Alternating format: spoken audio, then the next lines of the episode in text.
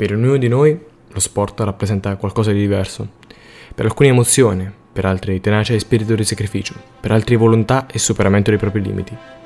In tutto il mondo lo sport unisce e fa sognare le persone. Ogni paese ha una disciplina sportiva particolarmente popolare, quindi più praticata e più diffusa. E volete sapere quali sono gli sport più praticati al mondo? Beh, ecco la nostra top 10.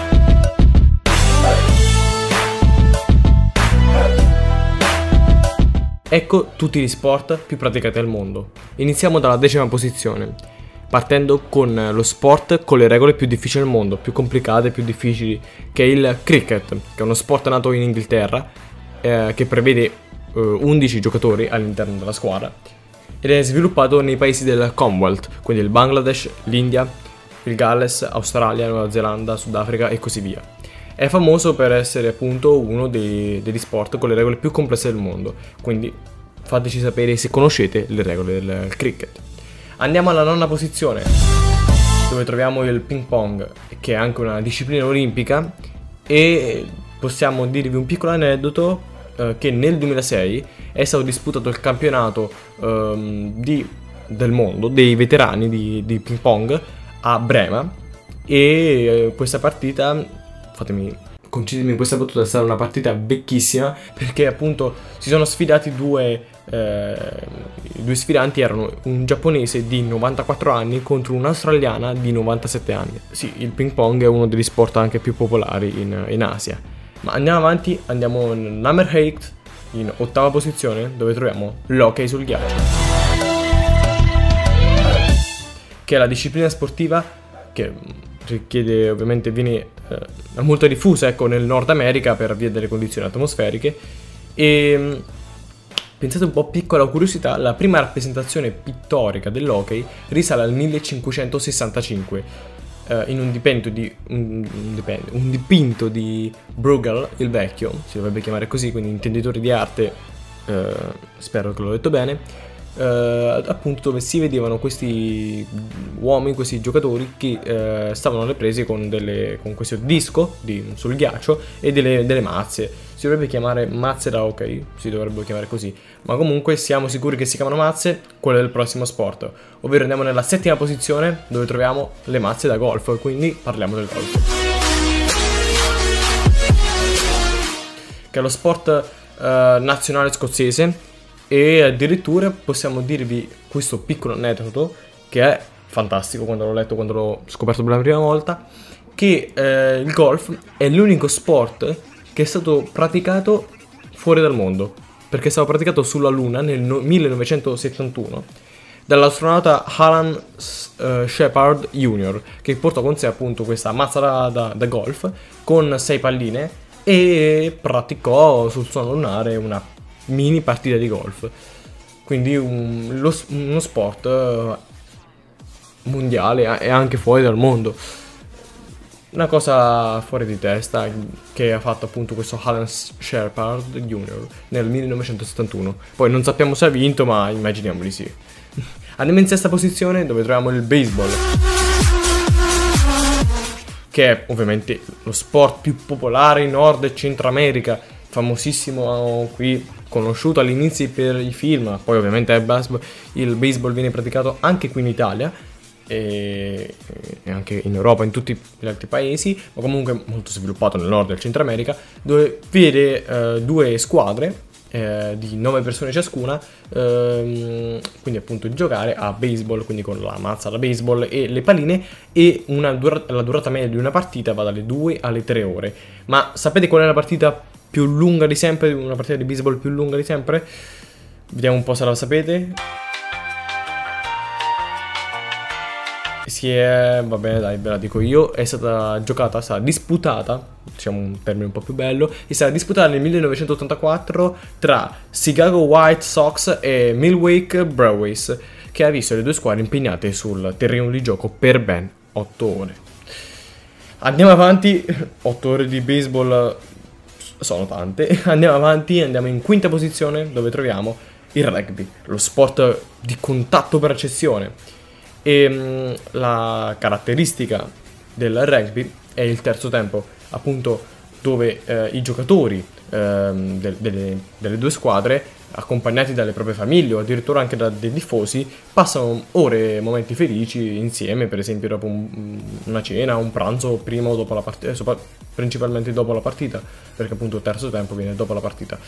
E ehm, quindi dopo essersi presi a pugni, calci, ribaltati, vanno a fare cena insieme come se nulla fosse. No, ovviamente il rugby non è soltanto questo e um, questa cosa viene fatta moltissime volte, viene pra- praticata nel, negli sport anche in Serie A, in, nel, nelle nazionali, quindi andare a fare questo terzo tempo, ma viene fatto anche in, nei campionati minori, inferiori, anche uh, tra i giovani e è lo sport più praticato in, nel Regno Unito, in Francia.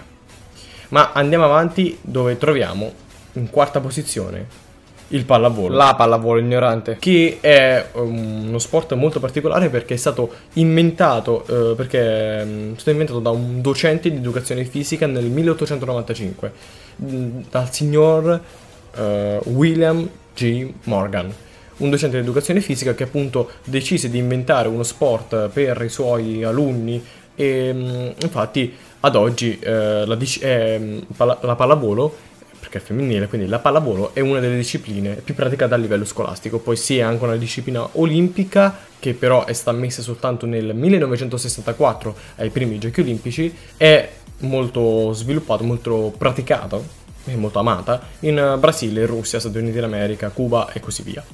Andiamo sul gradino del podio, andiamo in terza posizione. Con la medaglia di bronzo abbiamo il tennis, che è l'attività più elegante di tutti, lo sport più elegante di tutti, che uh, è diffuso in tutto il mondo e le prime testimonianze di partiti di, rugby, eh, di, di tennis risalgono al Medioevo. Questo sport infatti è stato anticamente creato e definito dalle prime um, corti reali, che infatti è lo sport più elegante che esista, e uh, Real Tennis, appunto, il, uh, questo reale di nome Tennis, di cognome Tennis, ha appunto uh, creato questo sport. Successivamente ha preso il nome uh, di Jeux de Paume in Francia e a quel tempo non c'erano ancora ovviamente racchette eh, ma c'erano soltanto delle palline, non c'era un, bene un regolamento. Poi eh, soltanto nel 1874 eh, un inglese, eh, Walter